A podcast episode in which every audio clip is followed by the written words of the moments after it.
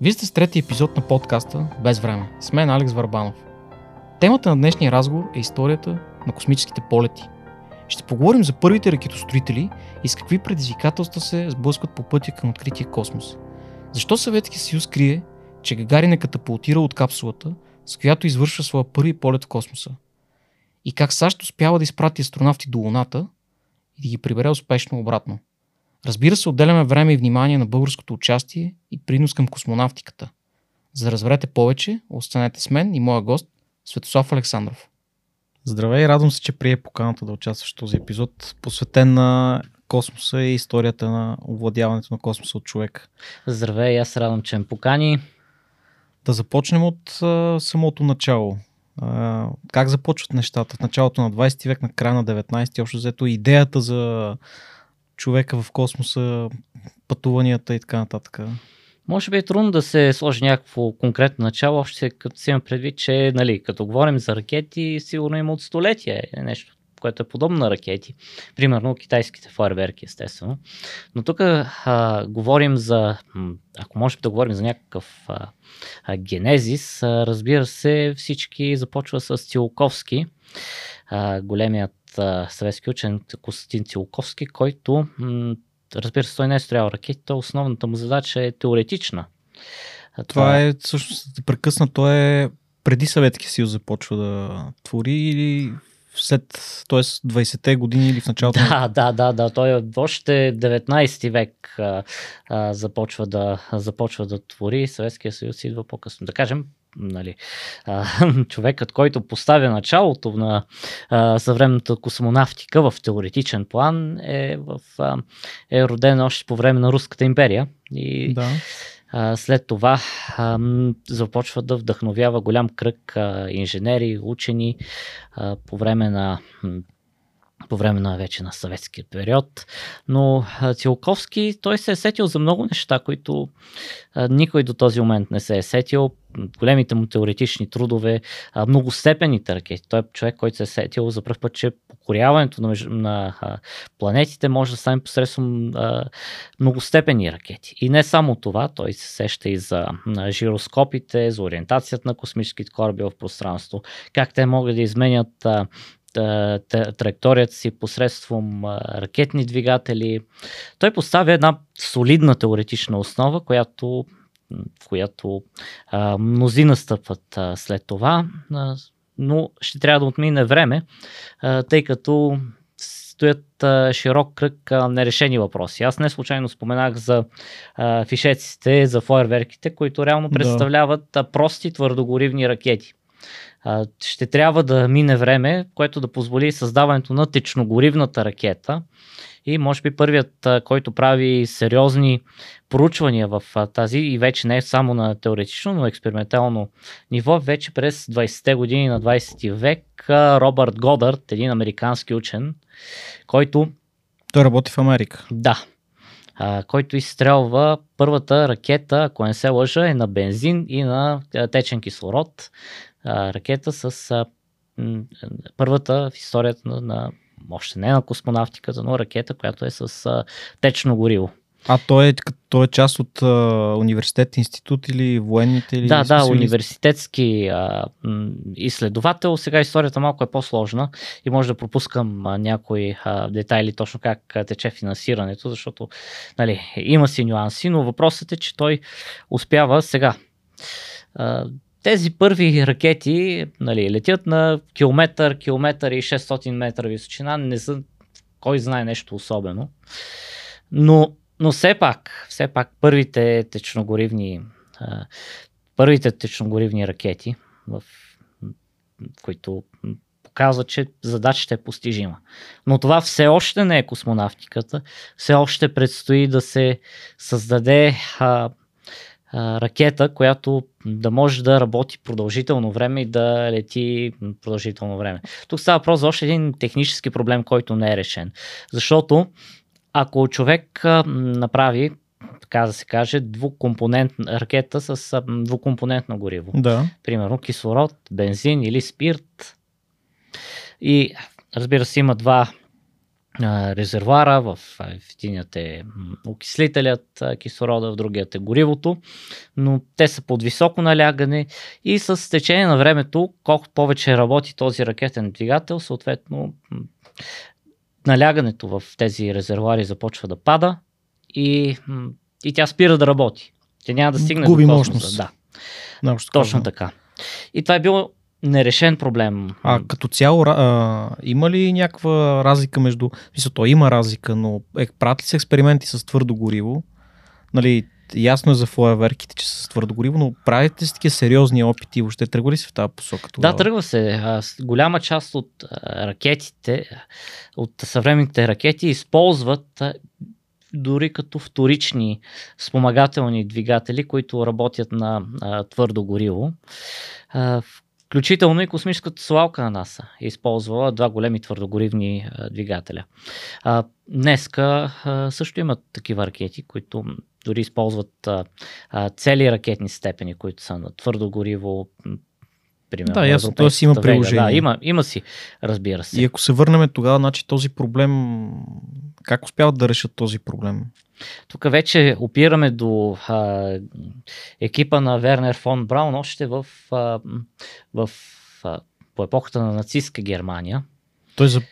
той не започва ли 20-те години? Да, той е реално продължителен, продължителна работа, която кулминира, разбира се, през 40-те години, но, а, но става въпрос за изключително сложно към технологично, технологична разработка. Дори в съвремието, като гледаме колко време отнема да се разработи една ракета, дори с всичките а, технологии, компютри, модели, обикновено отнема около 10 години.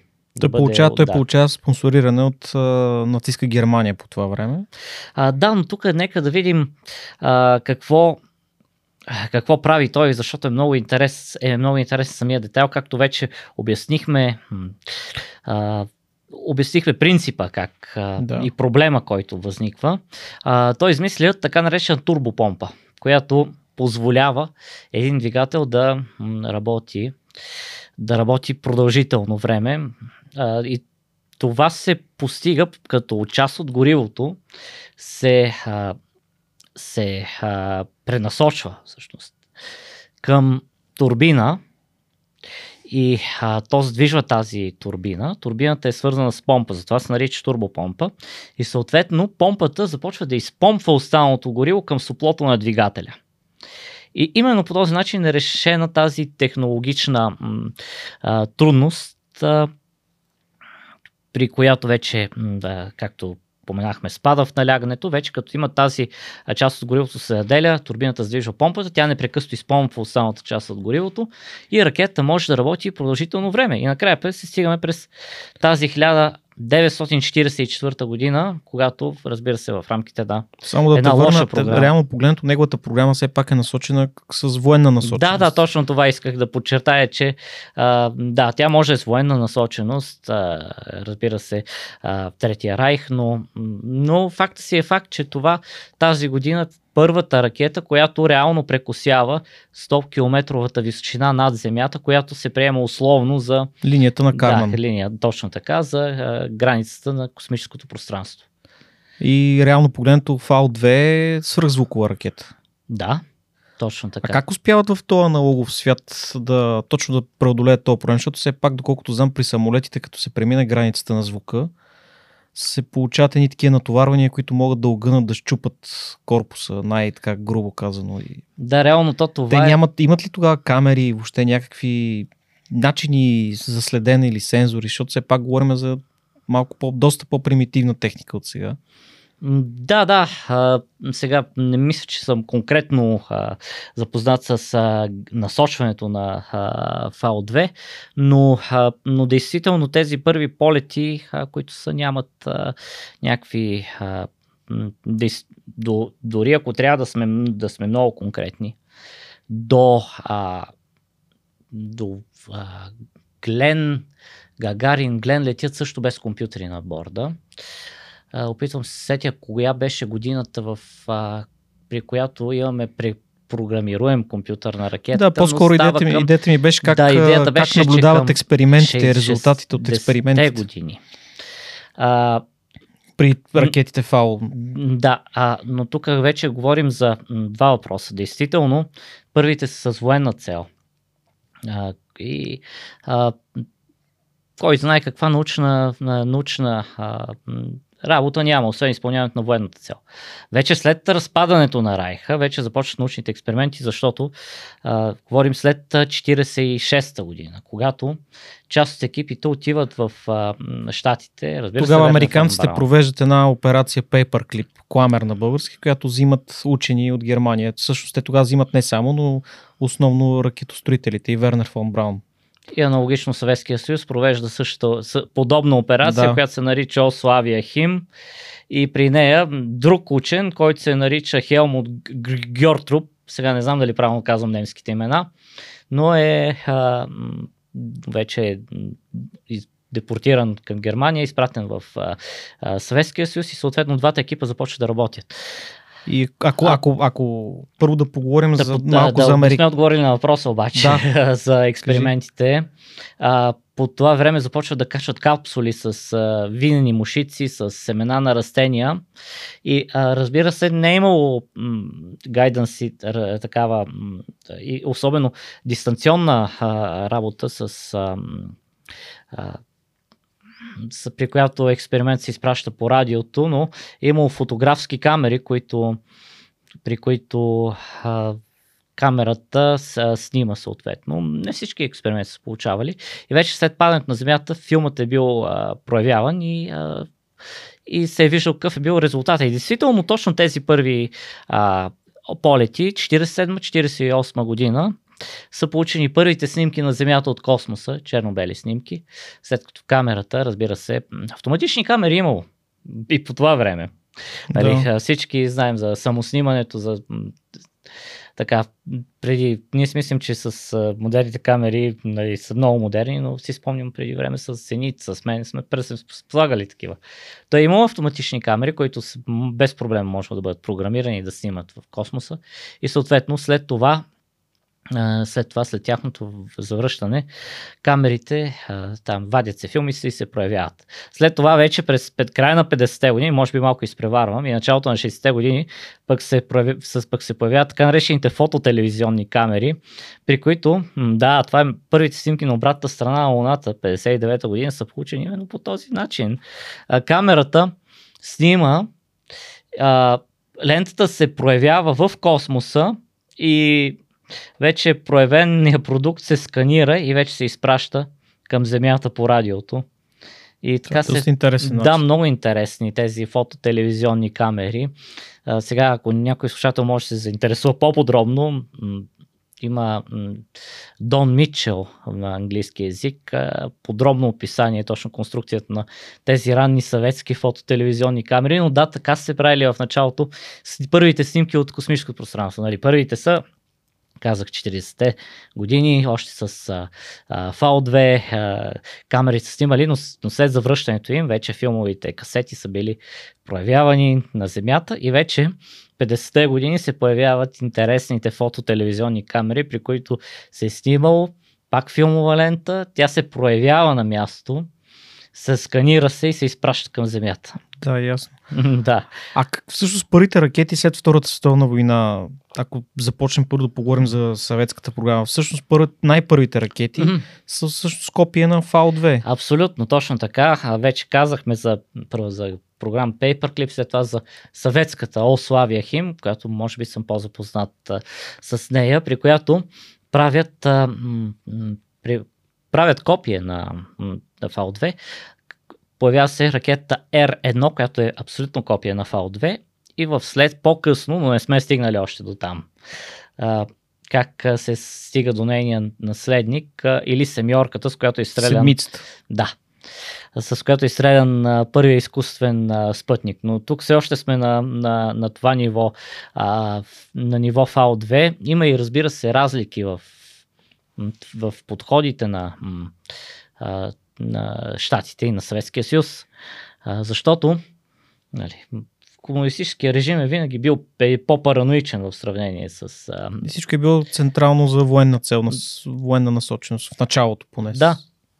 И а, тук говорим за това как а, а, те са, даже съветските учени са, а, извинявам се, немските учени са били депортирани в Съветския съюз, но има, но така е била организирана нещата, че да има само еднопосочност, а, да Тоест те предават знанията си на съветските да. учени, а обратното те не получават да, никакви да не искат знания. Да, не искат да предадат а, така сформирани два екипа, едните копират от тях, каквото знаят. А, да, сега в рамките на две годишен период, след което немските учени са върнати обратно в а, източна Германия. А, да, а, докато при нас е било нещо съвсем различно. Вернер фон Браун, разбира се, и там е имало колебание. Затова са и тези ранни провали в началото на космическата програма на Штатите. 57 година, декември, провал на ракета Авангард, който е бил граждански проект. Всичко е било с политическа цел. Штатите не са искали да, да има каквато и да е асоциация с немската технология, затова космическата ракета е била направена отделно, но тя се провалила през декември 1957 година. И чак след това вече се е даден приоритет на екипа на Форн Браун, на, а, който вече е бил към а, войската на щатите. И вече неговата ракета Юпитер се използва изстрелването на първи американски спътник, а вече през 60-те години той ръководи центъра на НАСА Маршал, нали, вече съвсем различно в сравнение с подхода на а, съветските учени. Да, това са едни интересни търкания, които разказахме през зората на м- космическата надпревара. Това е реално погледнато в Америка. В началото военните се занимават с това. НАСА дори още не съществува. Тя се появява края на 50-те, ако не се Да, да, 57 не, не 57 58 година. Тогава все още няма нас. Но това са, но в началото действително го е имало това разделение между гражданска и военна програма. В един момент тук и гражданската програма и ракета Вангард успява. Но а, първият, а, първият спътник именно идва от а, вече когато екипа на Фон Браун се включва и спасява. А, Говорим за американски експлорър. Да, да. Но ние че ли не, не, не а, отговорихме на, може би, най-важния въпрос, как така Съветския съюз успява да изпревари, да изпревари щатите, защото колкото и си говорим за търканията между политически търкания по времето на Айзенхауер, в два екипа, дали трябва да се даде приоритет да. на военните или не. Това са интересни. Факт е, че през 57 година някакси Съветския съюз успява да шашне, да шашне света. Изстрелвайки спътника. Да, да. И, а, и вече как, как се стига до, до Королев, как успява да, да изпревари, просто ракетата, която създава е гениална в, в, в конструктивно отношение. И детайлите не се знаят много дълго време. Те се научават чак през 1975 година, когато е проект Apollo Съюз и когато за първ път американските учени стъпват на а, съветска земя и гледат и викат, ау, действително, брилянтно инженерно постижение. Говори за седмицата. Да, седмицата, защото ето вече разказахме в началото за, да, за китайските фишеци, за теоретични разработки на Цилковски, а, за турбопомпата, как да се осигури продълж, продължителна работа на двигателя. Но все още има нерешени проблеми, които е предстоило да бъдат решени и е било истинско чудо как, как Съветския съюз успели да ги решат. Например? Те са ги решили. Например, все още не, не е бил решен проблема с многостепенната ракета. Как а, тя може да бъде как направена така, че да е стабилна и да може да лети и чак, да чак до космоса, защото а, дали, едностепенната ракета тя е тежка. Просто м- трудно е една едностепенна ракета да стигне до, до орбита. И затова е продължена тази концепция с многостепените ракети. Освобождава се част от мърсото тегло, степента се изхвърля, остава само гората степен да работи. Но това никой не е знал как да го направи по това време и, а, и а, съветските учени, разбира се, по ръководство на а, Королев, измислят така наречената пакетна схема, която, при която а, втората степен всъщност започва да работи заедно с, а, с първата. Имаме втора степен, а първата всъщност представляват четири странични компонента, които са прикачени към втората степен и всички те първоначално започват да работят едновременно. Защо започват да работят едновременно? Защото никой не е знаел как да направи така, че а, да спре работата на първата степен, нали? След това тя трябва да се изхвърли. И да започне работата на следващата. Ама как да се запали двигателят на втората степен? И затова се при именно а, съветските учени решават да а, пристъпят към тази пакетна схема, при която втората степен е такава централна, издължена, имат, а, тя се запалва заедно с а, първата степен, която е под формата на пакет и вече а, всички предполагам са чували а, а, мита как а, и двете степени, първата и втората се палят от начало с една процедура, която много наподобява на кибрид. Нали, чували как а, съветските учени палят ракетите си посредством един голям кибрид. Да. Така, много интересно. И вече в хода на работата на, ракет, на, на ракетата, като достигне до определена величина, тези четирите а, Те са странично да, разположени. те са странично разположени, които представляват реално първата степен, се изхвърлят отстрани. А, и така се формира красивия королев кръст, който го виждаме всеки път, като лети руски космически кораб. И това е нещо, което те успяват да решат този проблем с двете степени, как да могат да работят, именно по пакетната схема, да не се налага запалването на двигателя във въздуха. Това е проблем, който се решава по-късно на по-късен етап. Това успяват да направят, да направят съветските учени. Тук обаче те се сблъскват с още едно предизвикателство, защото пакетът се оказва толкова тежък, че изобщо как можем да бъде поставена а, ракета на стартовата площадка, че м, да не рухне от собствена си тежест.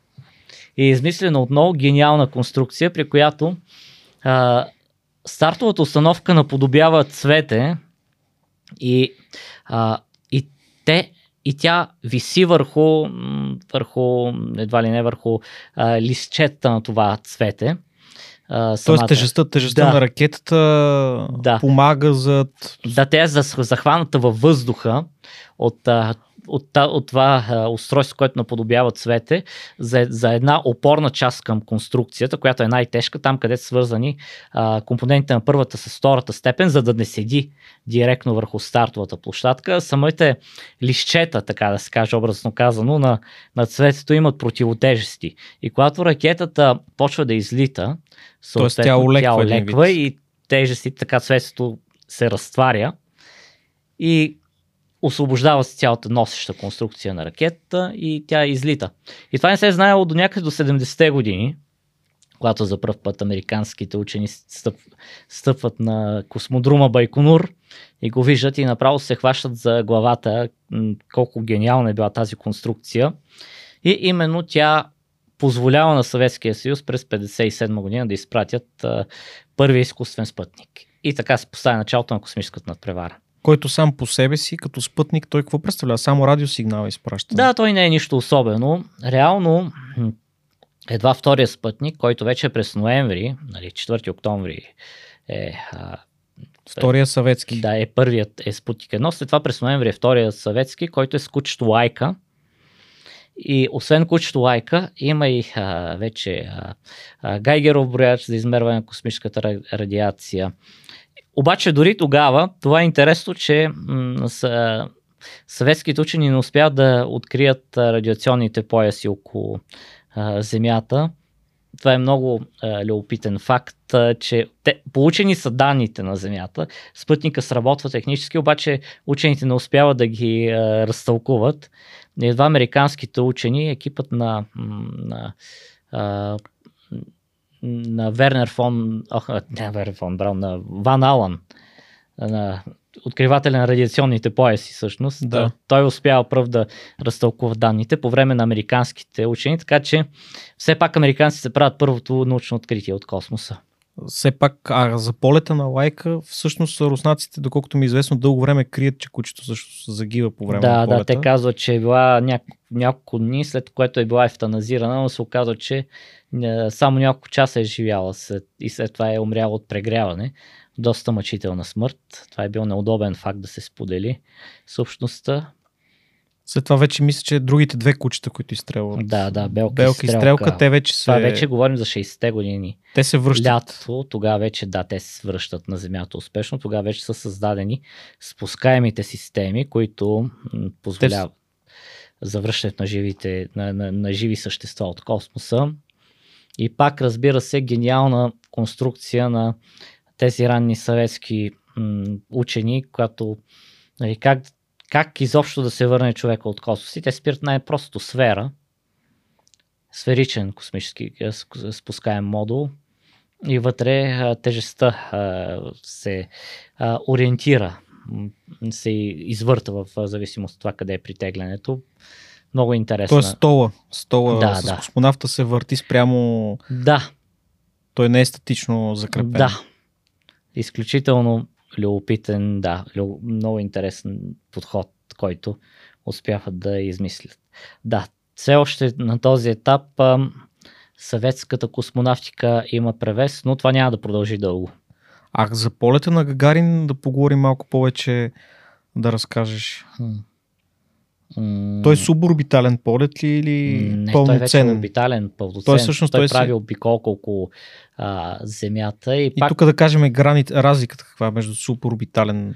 Да, при суборбиталния полет а, м, м, космонавта не прави първа или а, апарат, зависимо с кой е стрелен, не прави пълна обиколка от зем... около Земята, защото не успява да набере достатъчно голяма скорост, първата космическа, около 8 км в секунда, за да може да, да, да е стабилно да обикаля около, около Земята. Суборбиталния полет е просто а, прекосява границата на Карман или условната, която и да е условна граница, без да, без да се набере достатъчно скорост и се връща бързо на Земята. Реално първият космически полет на щатите на Алан Шепард, той е проведен само един месец през май след полета на Гагарин 61 година и той е суборбитален. Но всъщност тази нещата вече са били на ръба. 12 април Да. 61 Да. година И, е датата, в която да, Гагарин лети.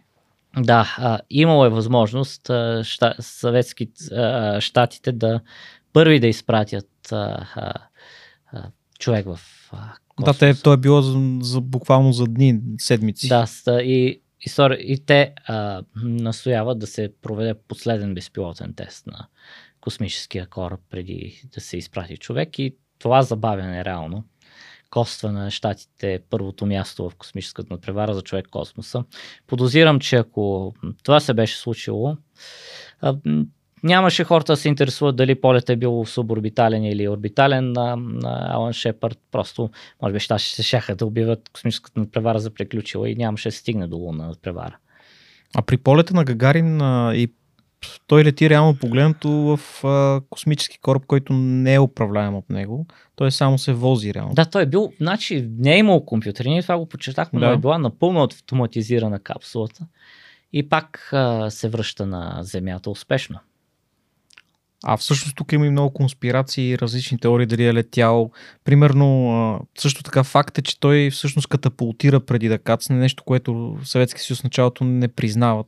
Да, те, Те, те, първите, те, първите техни полети, реално погледнато, ако можеш да разкажеш как става приземяването. Да, а, действително, м- с тази сфера, за която казах, а, все още м- все още не е бил направен спирачния ракетен двигател, който да умекоти последните минути преди кацане. Това се появява по-късно време, по време на програмата Възход, който е модифициран а, а, кораб Възток, но вече към, мисля, че към, не съм сигурен дали беше така, но към самите върви на парашута се, са били прикачени няколко твърдогоривни двигателя за допълнително умекотяване.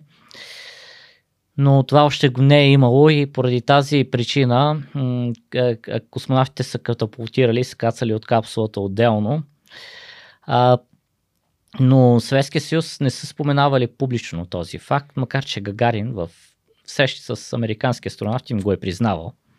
И с а, летци, доколко така, чел са материали, при които са го питали пряко А, защото още по време на втория полет на Герман Титов изляза информация, че космонавтът е катапултирал и са възникнали а, дали полета на Гагари не е бил също с катапултируемо кресло и Съветския съюз са мълчали, не са, не са казали нищо.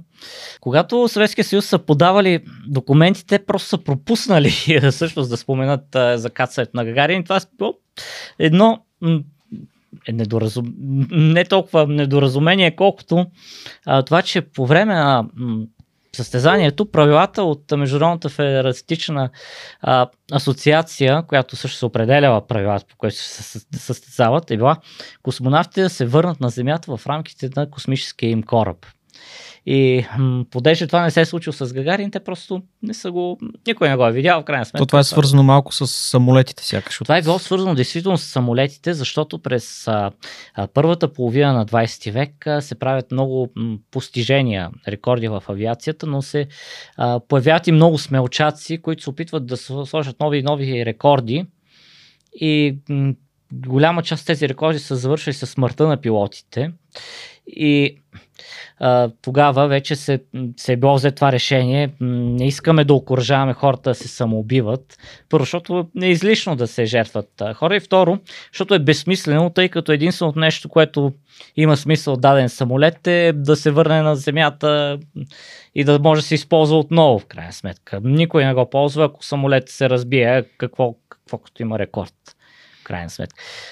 И вече след полета на Герман Титов, когато той, Титов, когато той се връща на, на земята и вече излиза наяве, че тези кораби Восток нямат такава система за меко кацане и космонавт трябва да катапултира, макар че Съветския съюз още нищо не казва за Гагарин и дума не обява за Гагарин. Та, та тогава вече а, се води пак дебат какво да се прави. А те всъщност тези кораби се преземяват на твърда земя. Да, те се призвават на твърда земя, за разлика от американските, които се приводняват. Но в крайна сметка идеята е, че се взема решение, че е важно, нали, когато, а, когато се провежда космически кораб, правилата отново са а, пренаписани. Вече комисията приема за даденост, дори преди да се разсекрети цял документ от полета на Гагарин, че е важно все пак космонавта се върне жив и да достигне, да достигне космоса, отколкото начина по който се връща жив. Така че а те как... постижението да? на Гагарин е признато до този момент. А те как успяват другите държави да потвърдят? Примерно има... ЦРУ.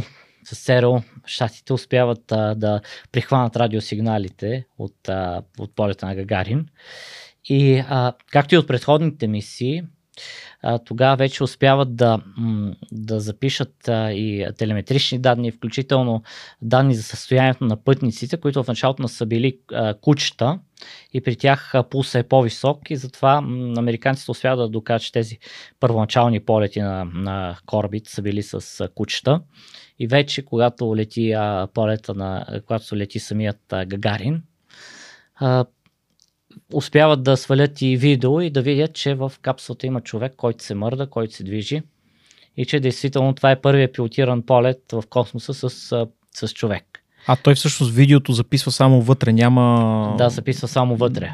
Няма, това също е малко странно, че не са сложили в камера или в нещо, което да фотографира. Да, но малцина знае, че това е било отношението и в а, м- и в Штатите, не само в Съветския съюз. Тук камерите са били големи, обемни и дори самият учен Ван Алън, откривателят на пояси, той е бил върл противник да се слагат камери, защото по-добре да имат детектори и датчици, които да измерват и да изпратят научни данни отколкото да се правят Защото красиви теглото е важно. Добре, че не са го послушали и него, тъй като можеше да има доста повече американски мисии, именно под натиск от учените, от неговият екип, няма, да няма камери на борда. И как продължава космическата надпревара? Те, американците, когато Гагарин лети и когато те вече водят в този период, настъпва малко нещо като криза. Да. А, настъпва като криза. Тъно щях да кажа, че а, сега гледам То си имаше термин сериал, за а, който приема приемаше за, за даденост, скоро почвам да се каже for all mankind, че щатите губят и, и тази част от надпреварата. Това е много интересен, научно-фантастичен сериал, малко като альтернативна история. Какво би станало, ако Съветския съюз, космонавта Леонов беше кацнал на Луната, а не Нил Армстронг и сега се развива альтернативната история около този сериал. Много интересен сериал. Точно в момента го гледам покрай празниците. Как се казва? Uh, For All Mankind, за цялото човечество. Та е интересен сериал, но да. А, мисълта ми е, че м, действително вече а, изпр... изпращането на първи човек в космоса е подтика а, щатите да започнат а, а, тази програма вече официално, макар че вече и по това време се е работило по много поколения ракети Сатурн програмата Mercury вече е била активна. По да, била е активна, но, но първата, то не е било достатъчно. То с това е първата, да, да кажем малко повече, това е първата програма, да. американска, която да. за изпращане на хора в космоса. Да. И Кенеди трябва да измисли нещо, което да някаква цел, която категорично да могат американците да го да я постигнат, но режимът на комунистическия режим да се препъне в нея. И това в крайна сметка се оказва касането на Луната. Тоест неговата политическа реч, която обявява, че до края да. на десетилетието става да. въпрос за 60-те години, да. Америка ще каса много. Да му... Макар че, да, много сериозно. Много сериозна заявка за времето си, защото е имало допълнително нерешени проблеми. Орбиталният полет е вече бил решен, постижим но а, как да се изпрати човек на Луната, това се оказа от прекалено сложна задача, заради което естествено има питанки дали това се осъществило или не се е осъществило, в крайна сметка се е осъществило, защото по същия начин, по който ЦРУ наблюдава полета на Гагарин от а, базата Евпатория в Крим, тогава Украина част от от Съветския съюз. Съветските учени успяват да прихванат сигналите на космическите кораби Apple, да прослушат всичките разговори, да видят да, траекториите на космическите кораби, дори да снимат видео от самата повърхност на Луната. Така че няма никакво съмнение и в... А... И лунната, лунната надпревара, реално погледнато, Съветския съюз също се включва, разбира се, в нея. Да, Съветския съюз се включва в нея, макар че те отричат, след като губят лунната надпревара. А, казват, че никога не са участвали, защото нали, е прекалено, прекалено рисковано. А се оказва, че всъщност са участвали. Са имали голяма ракета N1, вече с която просто тогава тогава случат няколко лоши събития. Първото е смъртта на Сергей Королев през 60-те години. Един неадекватен негов заместник, Василий Мишин. А, след това става въпрос, че в бързината си а, първо ракета има голям брой двигатели. Колко бяха? Към 33 двигателя бяха на първата степен. Сложните а, тръбопроводи, които не успят да ги разработят да са надежни, да подават надежно количеството гориво към всички тези двигатели в синхрон. След това се оказва, че а, ракетата не е преминала през а, адекватно стендово изпитание, на статично огнево изпитание, което е можело да открие потенциален проблем, че вибрациите всъщност съвпадат с, с тактовата частота на компютъра uh-huh. на ракетата. Вече тогава е имало компютър. И именно това повредило компютъра заради, заради за това, че а, вибрират на една и съща частота. И не е било направено статично а, огнево изпитание, което да хване тия проблеми в, а, в ход. И ракетата е, в крайна сметка е била изстреляна 4 пъти и 4 пъти завършват с а, провал.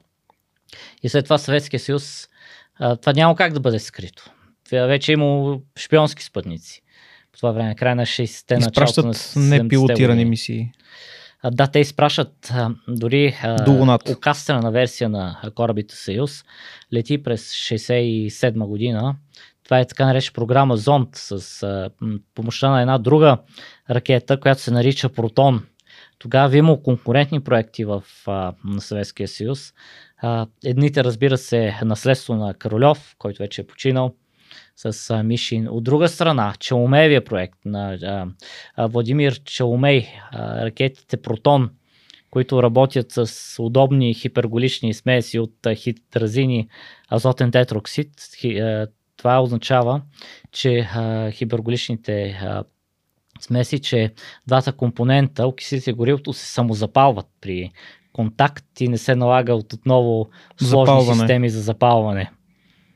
Тоест запалването се получава, когато двата елемента се смесят. Да, когато веднага има пламък в този момент. И Мгм. тази ракета Протон пък става основна за извеждането на съветските орбитални а, а, станции, да, първите съветски луноходи, които вече в началото на 70-те години.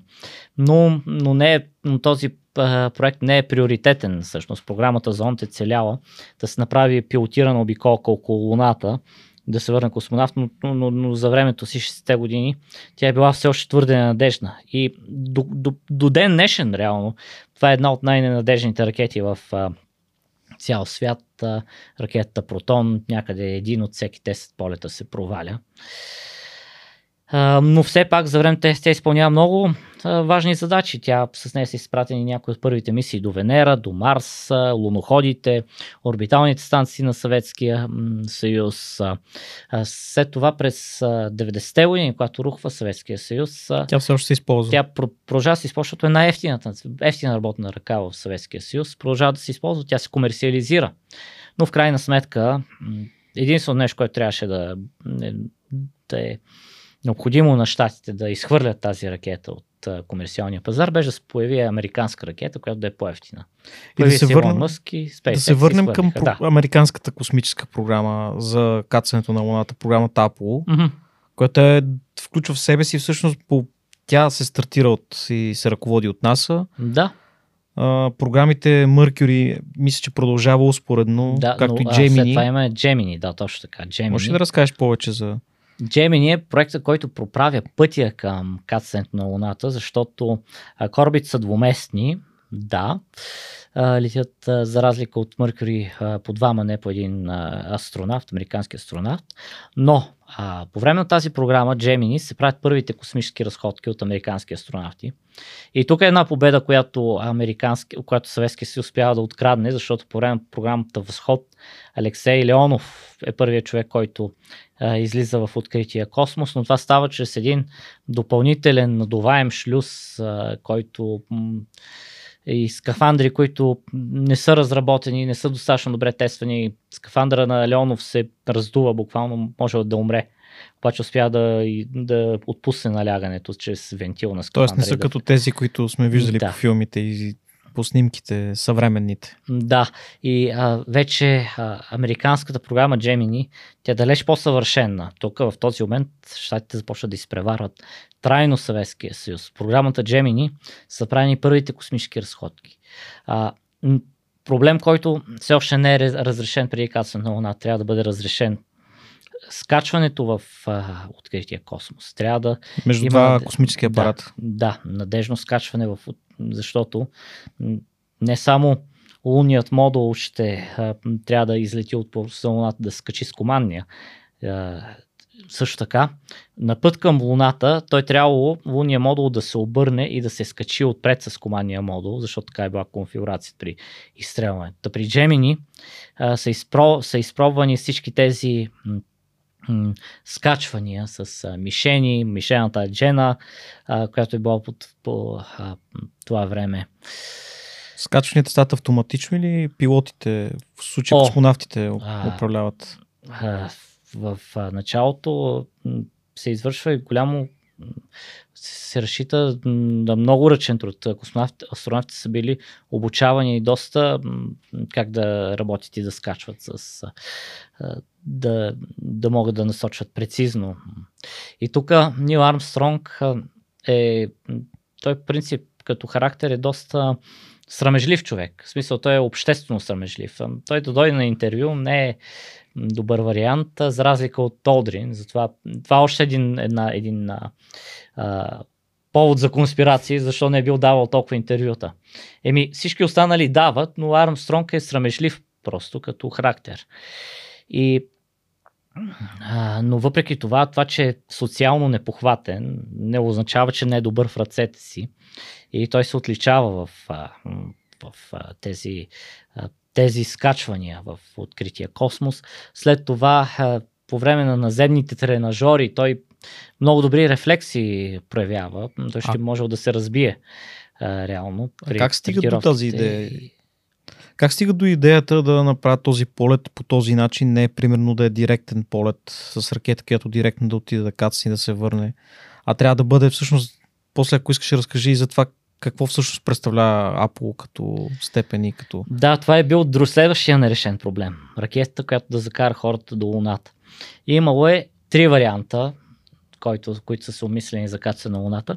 Единият е да бъде скачване в околоземна орбита. Това е бил а, предпочитан и от, от а, фон Браун вариант, а, така наречената фон Браунова парадигма. За да може да има трайно освояване на космическото пространство, трябва да има първо совалка, която може да извежда а, части на орбитална станция, след това да се скачи орбитална станция, да се скачат модулите, да, да се сглоби по този начин и след това от орбитална станция корабите да поемат на път към Луната. Това е бил първият, неговия предпочитан вариант. А, другия вариант, обаче м, той е бил много дълъг. Нали? Колко скъп. време се строи станция? Международна космическа станция от кога? От 98 до 2011 година. Те искат до края на десетилетието да, да има кацане на Луната. Много ще е бавен този вариант. За извън. Следващия вариант е да се направи гигантска свръхтежка ракета нова, която е следващото поколение след Сатурн 5, която да може от Земята тя да, да има директно кацане на повърхността на Луната и от Луната директно излитане и връщане на Земята. Това е най-простият вариант за полет, но изисква много тежка ракета, която е, за която създаването ще е изключително инженерно предизвикателство. И накрая се обмисля трети вариант, при който да няма нито такава, да няма нужда от такава свръхтежка ракета, нова, но да няма и орбитална, да няма и а, орбитална станция, която ще отнеме много време за нейното изграждане. Третата възможност включва скачване в окололунна орбита. Излитане а, в, а, от Земята, влизане в орбита около Луната, разделяне на лунния модул, кацане на Луната, излитане, скачване в окололунна орбита, освобождаване от лунния модул, а, сервизния модул се запалва, и командния се отправя към Земята. И в, в, тази Тоест, лунния модул, който каца на Луната и после връща космонавтите обратно на главния кораб, Мгм.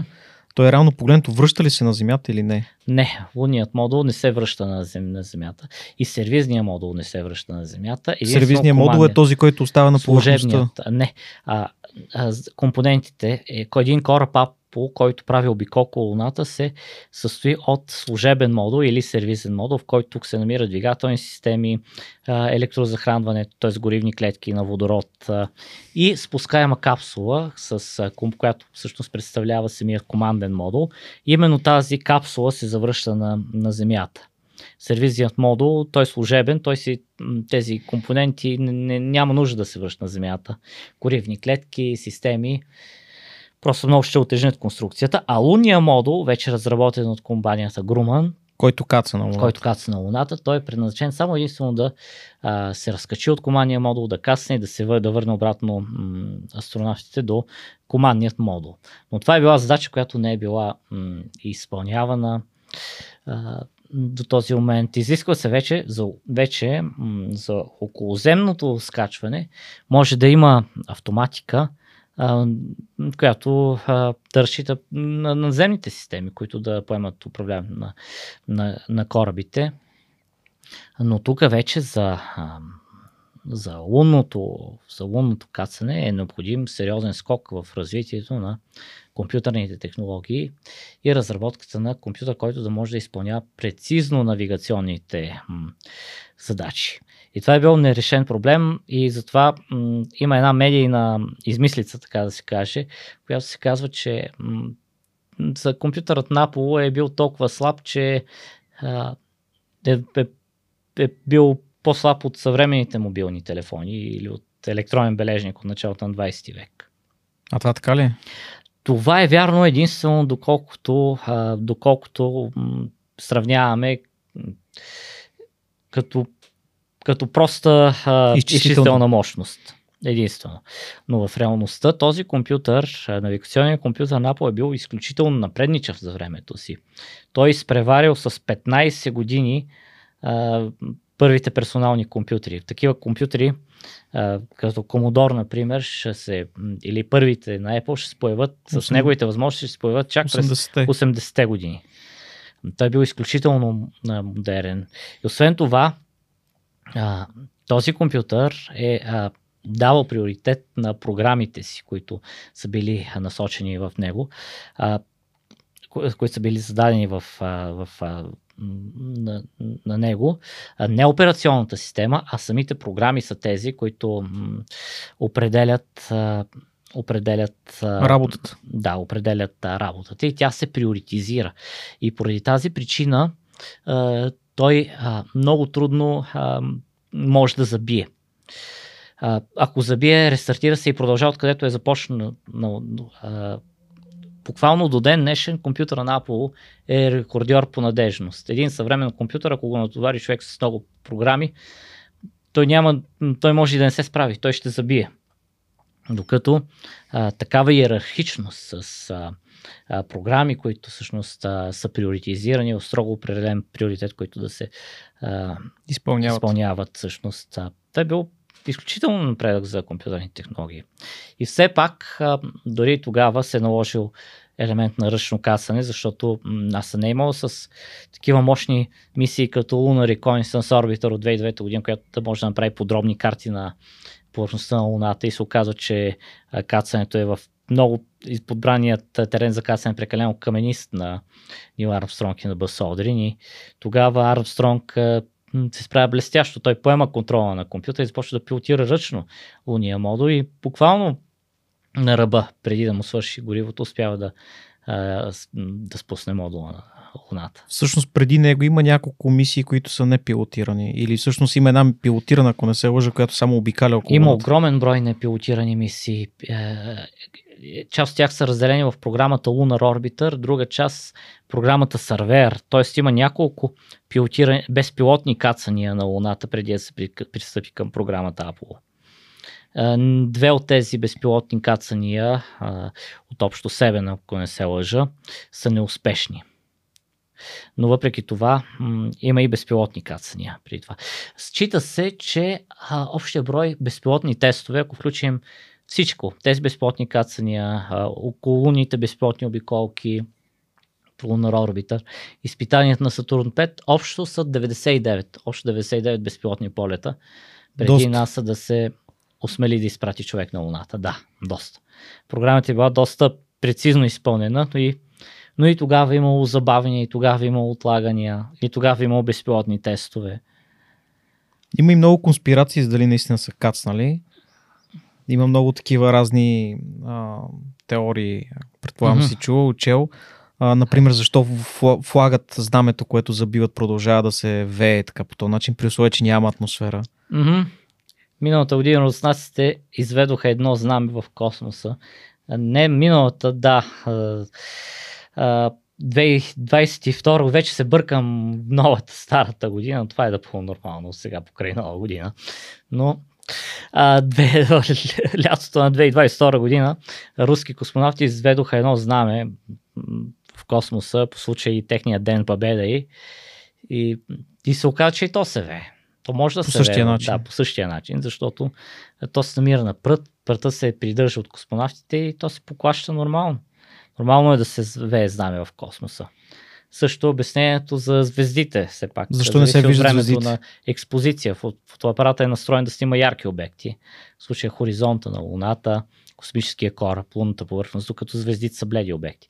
На всички тези въпроси, които се повдигат, а, има, има отговори, които могат да бъдат дадени, но голяма част от тези хора, от конспираторите, така наречените русофили, те си решили предварително в това какво да вярват. Те не, не ги убеждават аргументите, защото те, те емоционално решават. Да, има и защо сенките падат косо и защо да. снимките са толкова ясни и добри.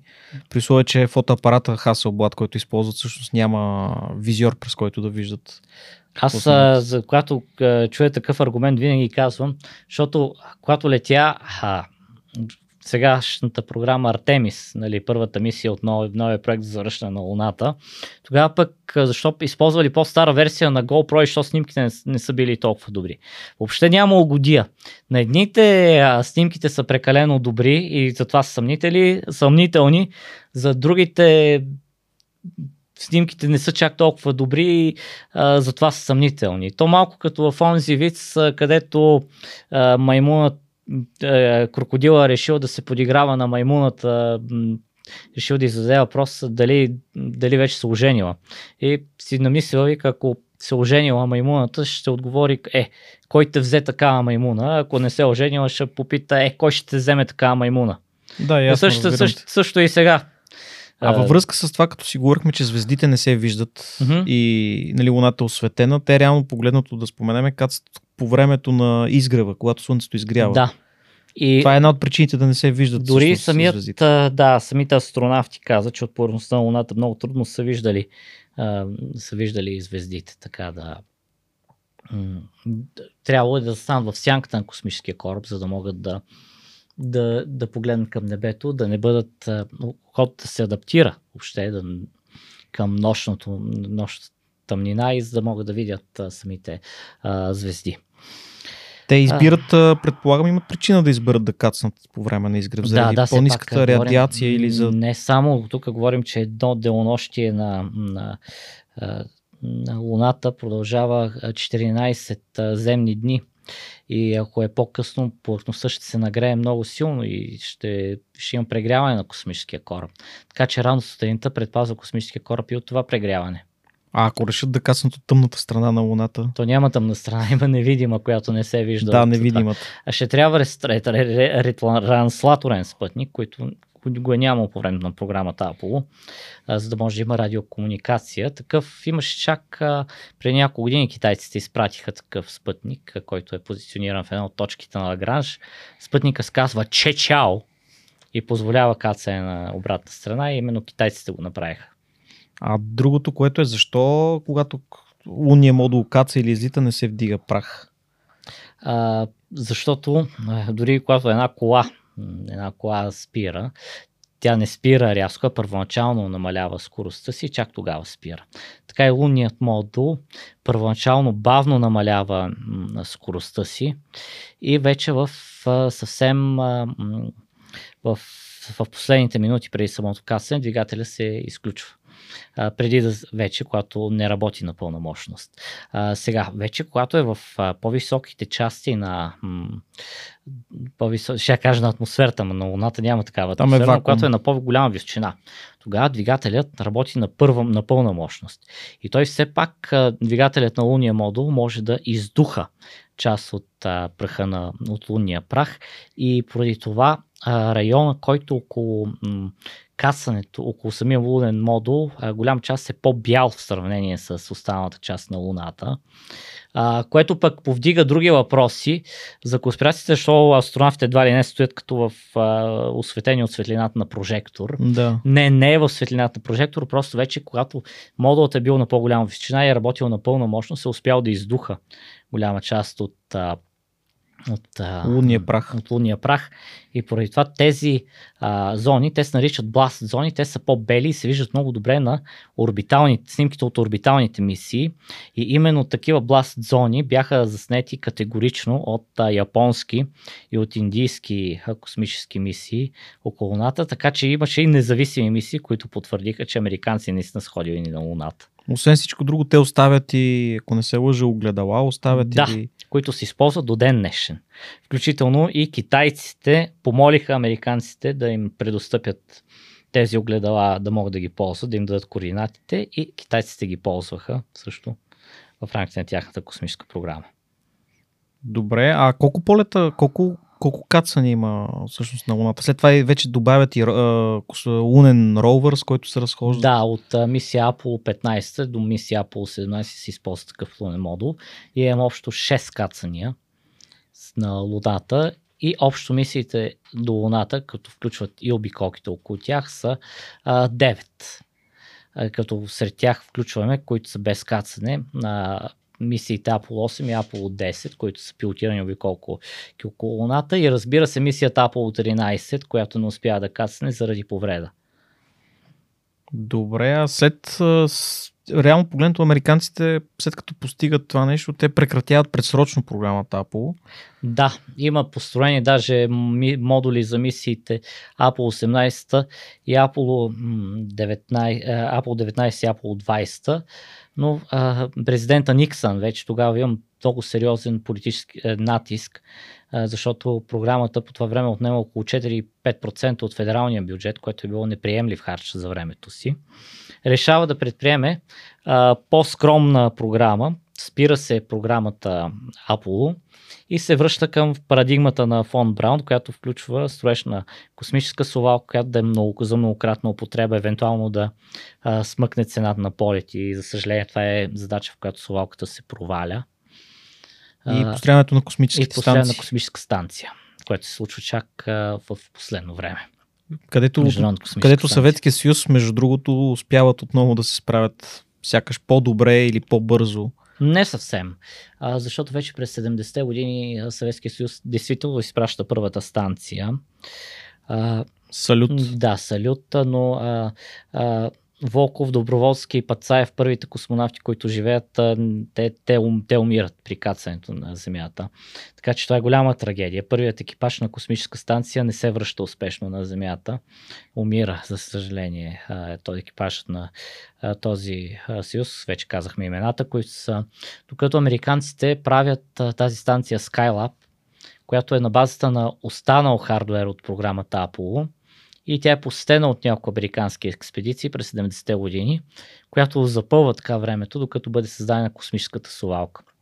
За съжаление, космическата совалка не става готова в а, срок а, и а, в края на 70-те години Скайла пада, без да може да бъде спасена от космическите совалки. Така че, когато първата совалка Колумбия полита през 1981 година, а, в началото няма какво да правят тези совалки за това е измислен временен модул съвместно с Европейската космическа агенция, модул Space Lab, който позволява докато астронавтите са в орбита да провеждат експерименти, каквито които руснаците са правили на базата на станциите Салют и на базата на станция на, или на станция Мир. А те, тези, тези станции година. всъщност как поддържат? Те имат двигатели на тях, които поддържат орбита. Да, както и товарните кораби. Или... Прогрес също могат да се използват. Или всъщност а, на... говорим за всичките и за Skylab и за Салют. А, Skylab, за съжаление, не е имала двигатели за такава, за така корекция на орбитата и е трябва да бъде спасена от космическата завалка, да бъде повдигната както примерно днес, не днес, но при повече от 10 години совалките повдигаха а, телескопа Хъбъл по същия начин. Но, но не стана просто, не се, не се получи а, това намерение и Skylab а, падна преждевременно. Реално погледнато, Мир е нещо като първата модерна, ако можем така да кажем. Тя е първата модулна първата станция построена по модулен а, тип модули, които се скачват и се сглабят. В космоса. Да. Тогава вече през 1986 година президента, кой вече е президент, Роналд Рейган. Да. Роналд Рейган поставя а, задачата да Американците да построят и те. Своя станция, която се нарича Freedom. И започва работата и тя много бързо става международна. Тя, между другото, да споменем, че тогава вече НАСА няма този бюджет. Няма и този надпреве... бюджет. надпреварата е затихнала като цяло. Надпреварата и... е затихнала. И а, след това а, стигаме до м- въвличането първо на Япония, Европейската космическа агенция и така вече става международно, но все още се казва станция Freedom. През 90, 1991 година, какво се случва тогава? Разпада на Съветския съюз. Да, разпада на, Съветския съюз. До тогава американците все още планират да използват станция Freedom за строеж на междупланетни космически кораби, с които отново да има завръщане на Луната и до Марс.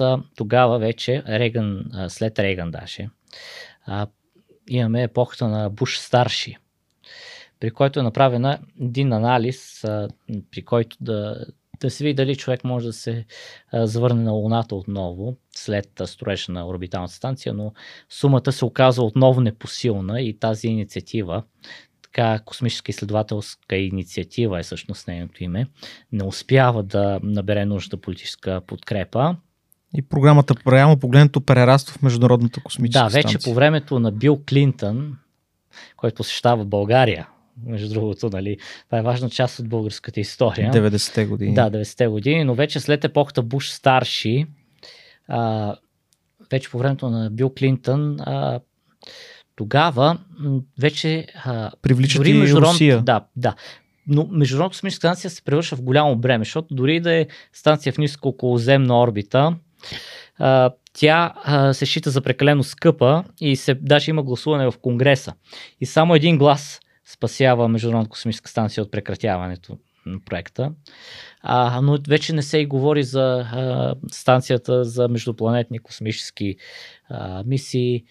А, Международната космическа станция се превръща в символ на световния мир и а, решава да се, американците решават да поканят руснаците, а те го правят, защото се страхуват от това а, технологиите, които са разработени в а, Съветския а, съюз. Да не попаднат, да не в попаднат грешните ръце. Да, най-вече в Иран и в Северна Корея.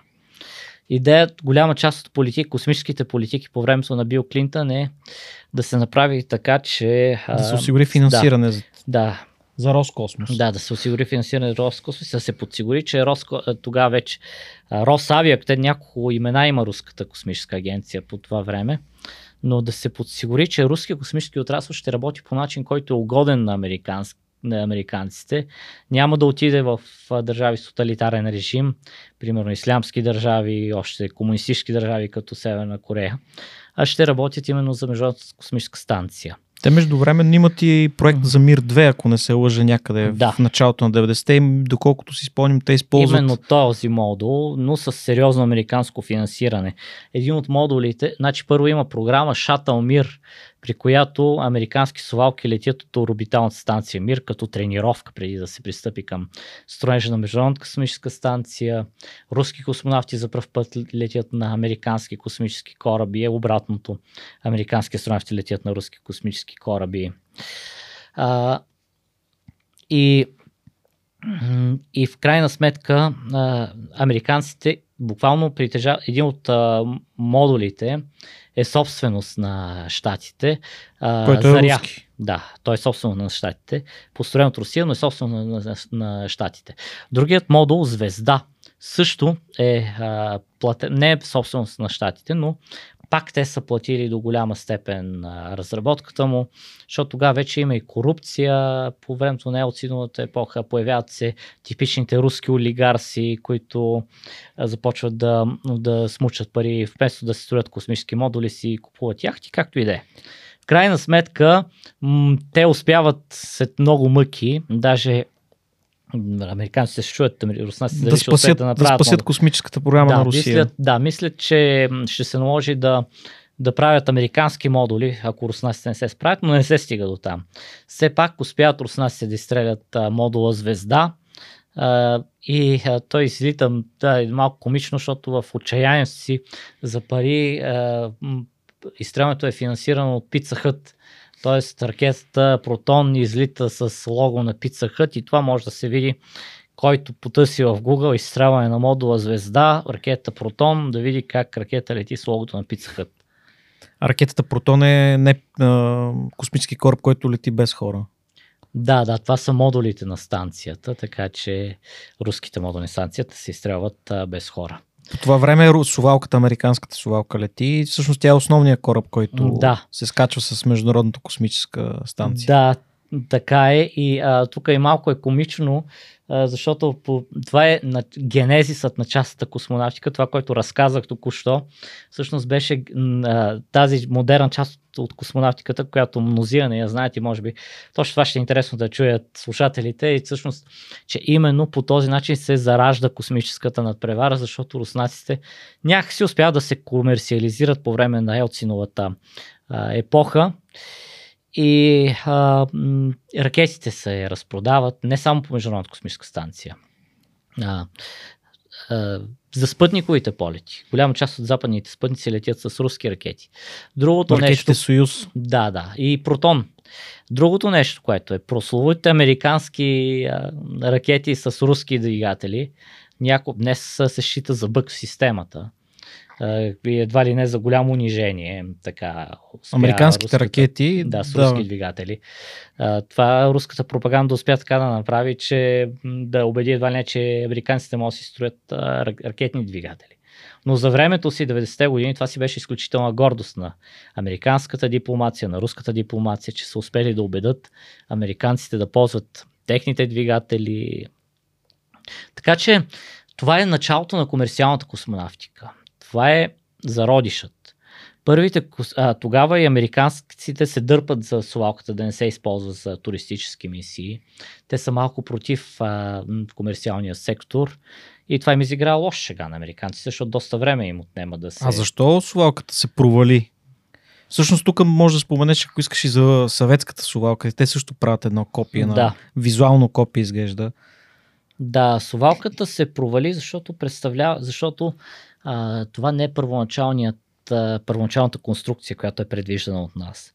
В едни времена след Apple, когато не се дават пари за космонавтика, американците а, искат да, да следват парадигмата на фон Браун. Изцяло възвръщаем космически кораб. За многократна за употреба. многократна употреба. Но парите не стигат за да а, създадат а, кораб, за многократ... който да изцяло за многократна употреба. И затова се стига от тази компромисен вариант да е частично преизползван с голям голеривен резервуар, който да се а, изхвърля. А това се стига и до още един компромис, защото понеже продължават да не стигат парите, те се обръщат към военните. А военните имат, искат първо да изстрелват мощни а, шпионски спътници, които да а, се побират в багажника. Ето защо а, багажника е така голям на совалката и е така е странично монтирана, поради което падат всякакви отломки от ракетите и затова се до катастрофата на совалката Колумбия.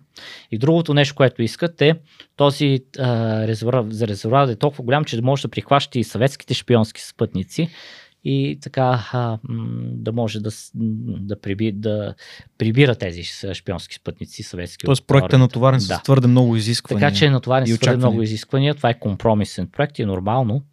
А, НАСА да получи, примерно, да иска ездитен кон, както си изразяват някои специалисти, накрая получава една, една камила, която е бавна, тромава, но е по-добре от нищо.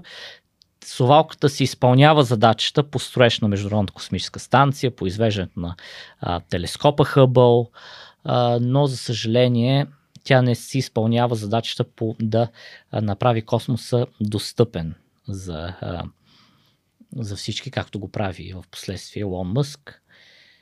И за съжаление това изиграва много лош шега, защото а, совалката почва да през 90-те години изисква много поддръжка, да гълта много средства, но вече са вложени много пари в нея, няма как да се прекрати лесно.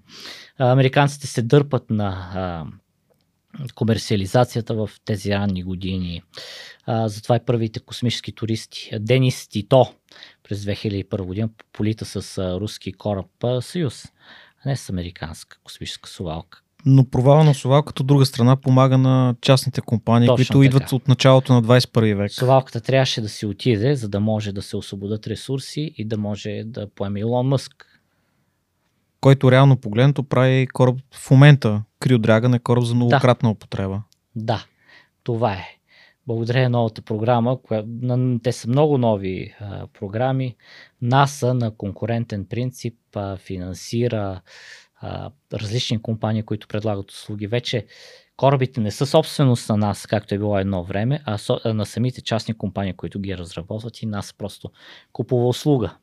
Много напред ли е SpaceX прямо останалите конкуренти? Много. Просто Джеф Безос и много. Брансън. Безос не изстреля ни, а, нито една ракета в орбита. Всичките му полети са суборбитални на този етап на Безос. Брансън има а, орбитална ракета, но тя е за малки полезни товари. Тя е микроракета. Има и космически кораб, който обаче е за суборбитални полети. Който е подобен на самолет. Да, но е така прилича, прилича визуално. Не искам да омалъжавам нито Брансън, нито Безос, но те могат да изстрелват хора в космос единствено по суборбитална траектория. Такъв космически туризъм. Това е. Реално погледнато в момента Международната космическа станция хората се транспортират освен с руските ракети и с Crew Dragon. Да. Тоест Америка няма, т.е. НАСА няма собствен кораб. Не. А, но хубавото е, че Boeing също създаваха такъв кораб, Starliner, който през 2022 година успя да изпълни успешно безпилотен а, полет до Международната космическа станция. Всичко мина успешно, защото предния през 2019 година не беше успешен. И сега през 2023 година ще лети и с хора на борда, така че освен SpaceX, NASA има и резервен вариант с Boeing. Предстои ли скоро връщането на- на Луната, полета до Марс в обозримо бъдеще? Ами, нали, станахме свидетели на първата мисия Артемис, която беше безпилотна. Това беше безпилотен тест на кораба Орион. Това вече е кораб, който е собственост на НАСА.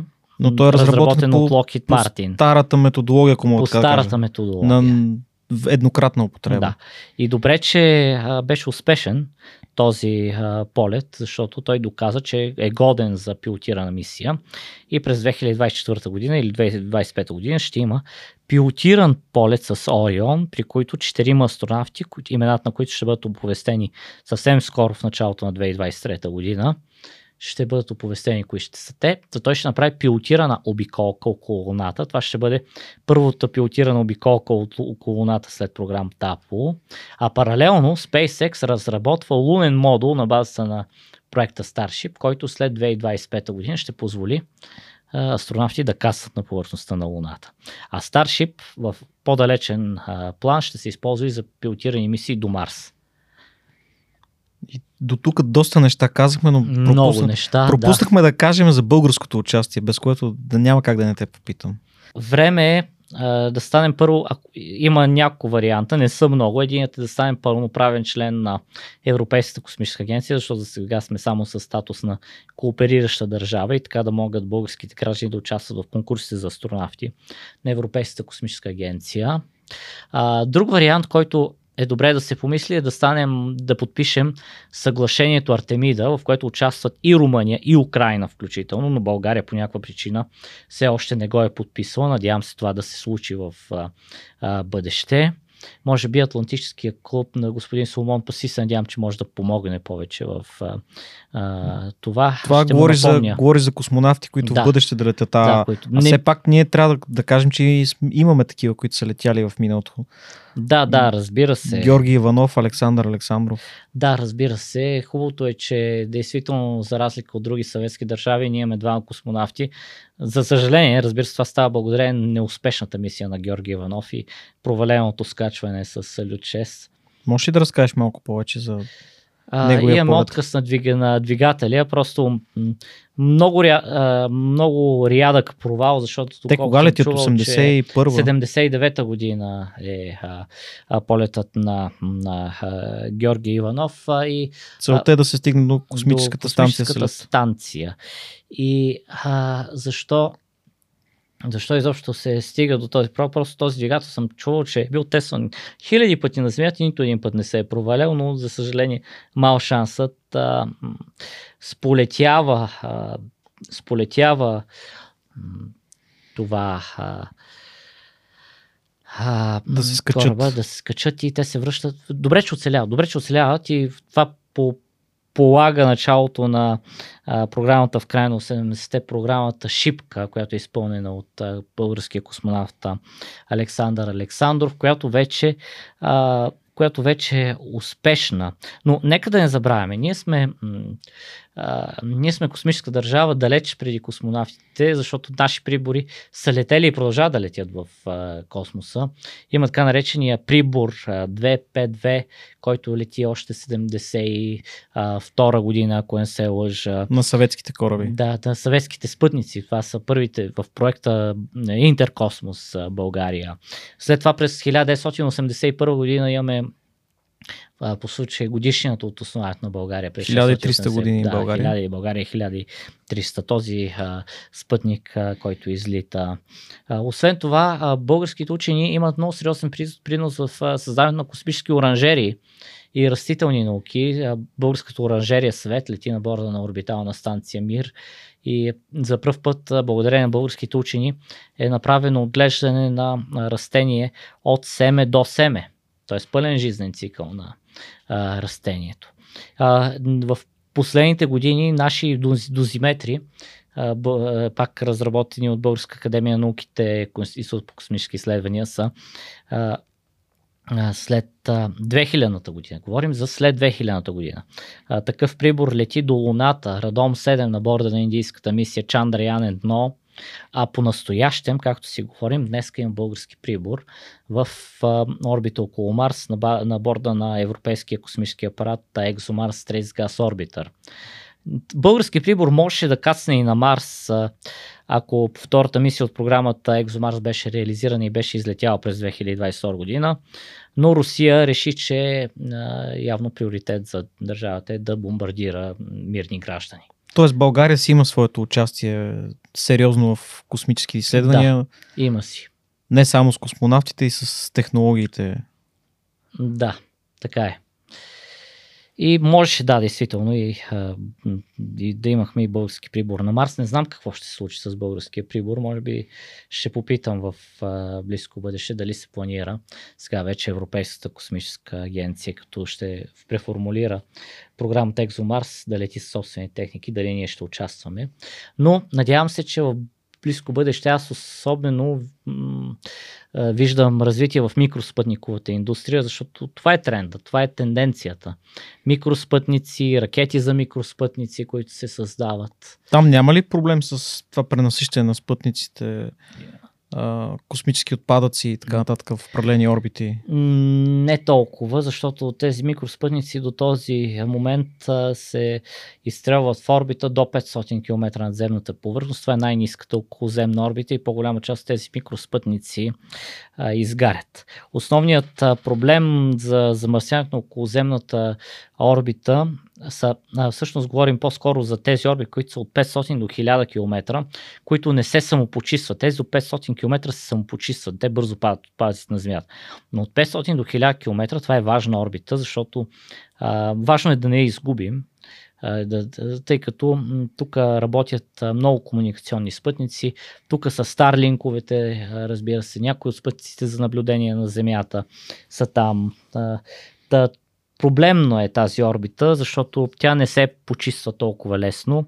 Освен това, това е орбитата, в която а, не само Илон Мъск, но Джеф Безос, а, а, Китай а, и много други. А, Всички ползват. Да, искат да правят мега групировки. Мега групировките, които включват изграждането на, а, на спътници на спътникови групировки, които се състоят от колко? От а, хиляди. Илон Мъск по днес има над 3000 спътника. Бъдеше се планира да има десетки хиляди спътници, не само на Starlink, но и на проекта на Amazon, Kuiper, на китайски китайски аналог, който се а, предвижда. По принцип има място, има място за всички, но а, трябва в, внимание, регулации, избягване на колизии, катастрофи и най-вече най-сериозната опасност за замърсяването са антиспътниковите оръжия. За съжаление, последното такова беше проведено именно от Русия, непосредствено преди войната в Украина и то доведе до сериозно замърсяване в околоземна орбита. Добре. А, към края на нашия разговор можеш ли да препоръчаш литература, а, източници, които да се четат на тази тема, историята, не само историята, но и днешната космонавтика за бъдещето? Аз много бих препоръчал книгата Люди на Луне, а, която е написана от а, Виталия Горов на руски язик. А, Хора на Луната. Да, а, която а, задава отговаря на всички въпроси, а, които се задават в връзка с а, кацане на Луната и е буквално книгата, която оборва а, оборва тази. Тя е художествена литература. Тя е научно популярна, огромен справочник. Uh-huh. С всички въпроси, всеки, който се интересува. Надявам се, че така наречените русофили биха я прочели тази книга, да, но, но надали ще го направят. Ти самия имаш сайт? Да, аз самият имам сайт, Космос.bg. А, сега в... А, има ще една го напишем книга. долу в описанието, да. ще го оставим. Да. Uh, Bad Astronomy на uh, астронома Фил Плейт е много добра uh, книга, която също помага за изясняването на науката от псевдонауката. Има ли преведена на български? А, за съжаление, мисля, че точно тази е няма. Но аз и не чета само в. А, не чета само в. Не се пак да кажем за нашите слушатели, дали Да, да. Но а, сайта ми, по принцип, доколкото знам, а, е най-подробният източник на български язик за космонавтика, Космос БГ. Имам и мои книги, разбира се. Аз, виртуалният астронавт, за която всеки, която летя в космоса, българска книга, която летя в космоса сега. И, и която а, показва как всеки може да изпрати нещо свое в космоса. Може да, да разкажеш как така твоята книга лети в космоса? Да, разбира се. Това беше идея, която а, преди като я издадох в края на, на, на 2019 година, си казах, че ето аз разказвам как всеки може да се включи в космически проект. А, трябва да покажа нещо като пример на хората. И смятах, че, сметнах, че един такъв добър пример е да изстрелям книгата в космоса. Тя летя два пъти. Един е в края на 2020 а, година на борда на ракета Електрон, на част компания Rocket Lab и сега 2022 година с а, ракета на SpaceX а, също беше изстреляна на от мисиите с поделено пътуване транспортър. Но а, освен а, а, освен това, всъщност, идеята е да се разкаже на хората как всеки може да се включи в някакъв научен проект. Има много граждански проекти, а, голям част от тях ръководени от НАСА, които всеки може да намери а, възможността да се докосне до истинска космическа мисия. Самият аз съм го правил и бях и награден за това, че през 2019 а, година участвах в а, такъв проект, а, който включи картографирането на повърхността на астероида Бену. И така допринесох за успешното кацане на, на мисията Озирис Рекс на астероида Бену. Доста интересно. Mm-hmm. Ами благодаря ти за увлекателния разказ, Надявам който се, се да е получи е в нашия на епизод. Много се радвам, че беше гост. И аз се радвам за поканата. Косът ми падна, да, е, да е било интересно. Беше интересно, повярвай ми. Без време. Историите, които остават.